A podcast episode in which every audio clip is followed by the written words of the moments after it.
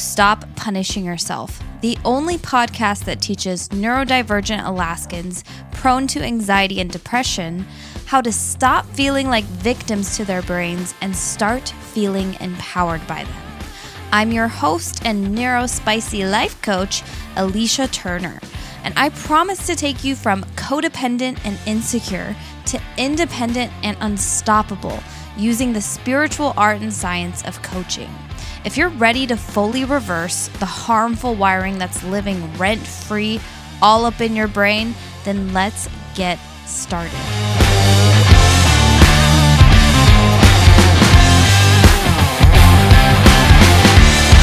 Hello, my fellow earthlings. How's it going?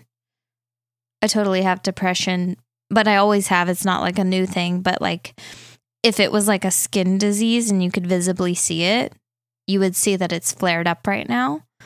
But I just want to speak to the place I am in now and how beneficial it is to be in this season of flare up versus 10 plus years ago when I didn't have these tools, I didn't have these resources or the support I have now. It is like night and day. And now the only thing I'm certain of is that it gets better and that this is temporary and that something will come out of it. I don't know what yet. I'm not supposed to, but I can be with myself in this time and just be like, "Yep, this is this is the brain I have. This is the experience I'm having, and I should be having it because I am. I don't need a better reason than that. I don't need a deeper reason than that." And so, I just want to offer that. I feel there's a lot of heaviness in the air, and I know I'm not the only one going through it. And so I never want to put on a facade of like, I'm happy all the time because I'm not. But the truth is, I am well most of the time because I can manage my mind and because I have learned how to be brave enough to be with very, very negative and uncomfortable emotions regularly. And it serves me so well to have this awareness and to have this skill. It would serve anyone. And I literally guarantee it would help anyone if you're in the same predicament. It, it won't eliminate it, right? But it will help you through it so much easier. So, with that said, one of the things that comes up when I think back, one of the biggest differences when I was depressed before I found thought work and life coaching was this idea that like I was wrong and that I was doing things wrong and everything was going wrong. And so this podcast is about you not being wrong. It's about you knowing you didn't do anything wrong. And so, for a person where I was maybe 10 years ago, you could hear that from someone and be like, yeah, yeah, okay, and not believe it. And that's why this work is basically a mirror to yourself. Like having a coach is having a new perspective on your relationship to yourself because you're unpacking so much more than just someone in passing saying like it gets better. Uh time heals all things. Just all that bullshit stuff that doesn't work. You have to hear it from you. And in order to directly speak with you you have to face yourself.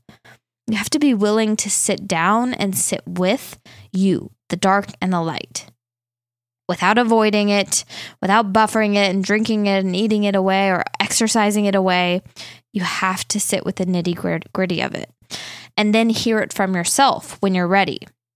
And so, what I used to say to myself all the time was just this idea of like, you're wrong. You do everything wrong. What is wrong with you? It was a shamed mindset. And one of my favorite quotes now that like I really got to sit down and speak to myself about and believe in and, and learn how to believe in is what if nothing's gone wrong? I am not wrong here. There is no such thing as right or wrong. These are quotes or like sentences, thoughts, whatever you want to call it. I live by. I choose because they serve me so well. I'm not saying them in a passively positive spiritual bypassing way where I'm just trying to slap a happy face sticker over a gaping wound. The reason I believe them and I have access and, and the ability to use them is because I have done the nitty gritty sit with yourself, feel and allow the pain work. And I have done the look at the stories, look at the thoughts, and finally clock them, register them in my brain as not absolute truth. And I've been willing to change them. Do you see the difference in that? There is an element of, of positivity bypassing in our world that I never want to disregard or confuse you, the listener, of, of like, that's what I'm offering here, because it's not it's a very real thing to try to just pretend to be positive while you're feeling miserable. And I don't think that's useful. But it's not an either or extreme, right? Our brains are so all or nothing, black or white. And this is the evolution we need in our consciousness is out of this all or nothing extreme. So, yes, we are shifting a negative thought. We're not staying and indulging and just wallowing in negativity. That's not the only other opera, not the only other, what's the word? My mind totally went blank. Oh, well. Oh, option. It's not the only other option between toxic positive bypassing and wallowing in self pitying and being in victim mode. We've got other things in between. So, first, we want to be aware again, use the model for whatever specific situation you're in, organize it, get it cleaned up. Make it so much more clearer than when it's a jumbled, overwhelming mess in your brain and it hasn't been worked through. That has to come first. And I highly recommend doing that with support, with help. That's the way I did it, and it was transformative. Then we have to be willing to just notice the feelings in our body without making them mean anything right? If you're feeling intense regret, if you're feeling remorse, if you're feeling sadness, shame, whatever, you have to know that that sensation in your body is a different thing than the stories you're telling about it. And when you clock a feeling in your body, it doesn't mean the thoughts that are attached to it are true. Okay? And so we become very unwilling to feel and allow emotions when we think the thoughts are true when we think it's true, something's wrong with us. We did something wrong. All of this is wrong, and I'm not right. That's too painful. So I, I kind of sound like a broken record with my line of content, but just like I mentioned last week, the feelings are the central piece in our lives, and yet they are the most bypassed, dismissed, suppressed, and stuffed down, right? We avoid them. And I think real courage and bravery isn't coming from grabbing a gun and going into war. It comes from being willing to face the uncomfortable emotions within us. Do you hear me? Like the only reason war exists is because people were so grossly mismanaging their emotions that they chose violence over like clear, direct communication and figuring some shit out. So that is why I make the comment I do about what bravery is it's not to disregard people who believed they were doing an honorable thing and but I just have a bigger picture perspective on it. So I'm not here to dismiss or shit on people who have served. My grandfather died in the Air Force and was assassinated in Iraq. So, I mean, I get it. However, or it was Iran. Sorry. Sorry, Dad, if you're listening, wrong place. Um, however, we want to look at what bravery and courage really, really is. It's a willing to sit in the discomfort of that feeling whilst managing and supervising the thoughts in your head while that occurs. It's a hard job. It's like heavy lifting emotionally, but you know what is even more exhausting? Keeping it unsupervised, keeping the story that something's wrong with you, and keeping yourself disempowered. So much more tiring than taking the time to do this. So, really, all I'm trying to say to you today is what if it's true that you haven't done anything wrong? What if it's true that nothing has gone wrong up until today in your life? And including your whole past, nothing has gone wrong. What if there is no right or wrong? What if that's completely subjective and made up?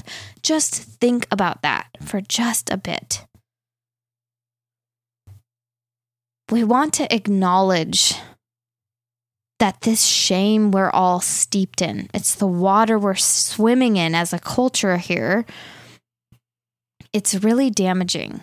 It's really tiring. And it's really not necessary to our survival. we can liberate ourselves from within.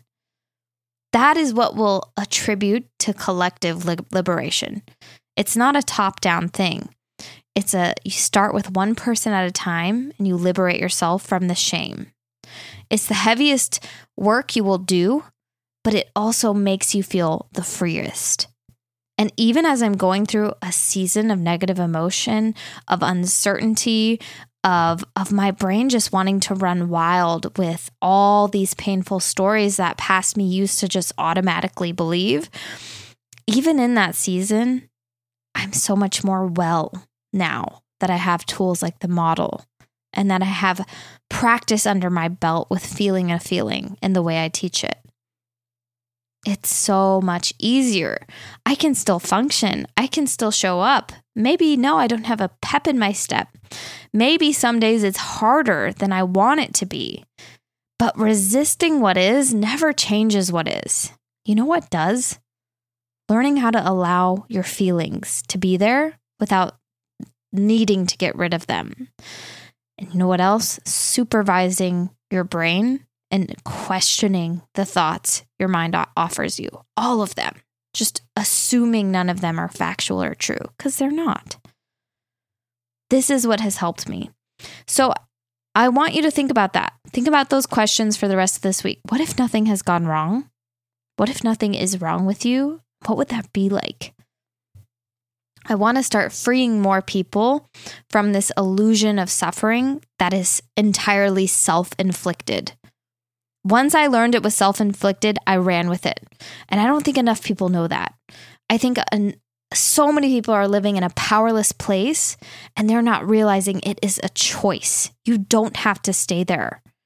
And I'm not saying choosing to be empowered frees you from the human experience or frees your brain if you're neurodivergent from depression and anxiety entirely, but it softens it and it eliminates so much you can't even imagine. 10 years ago, plus, man, it's been so long, I was non functioning, right? I was barely getting by. I couldn't go a day without alcohol. I'd say where I am today is a fucking miracle. Not only am I a business owner and I'm helping people, which brings me so much meaning and fulfillment, but I'm also living out all these other dreams that I created my marriage, the home I live in, the trajectory for my life, the plans for my life that I have that I didn't, I couldn't even fathom having all those years ago. I was too desperate and insecure to even decide on what I wanted. That is the miraculous difference. And that is available, my friend, to everyone. So please, if you haven't already, spread the motherfucking word. And if you're wanting to get started on this work and you haven't yet, dude, th- there's no better time than right now. Let's get it going. Okay? I love you. I'll see you next week. Bye. For listening, buddy. Hey, if you enjoyed this episode, you have to come check out my one on one coaching program. It's 24 weeks of me and you, where I take all the guesswork out of your self awareness journey. I'm just gonna give you all the answers in one go. I guarantee you, after these 24 weeks, you will feel like a completely different human empowered, focused, motivated, in love with yourself, and on fire for your life again. Go to elliciaturnercoaching.com right now to book your free consult call, and I'd love to have you join while spots last. I'll see you there.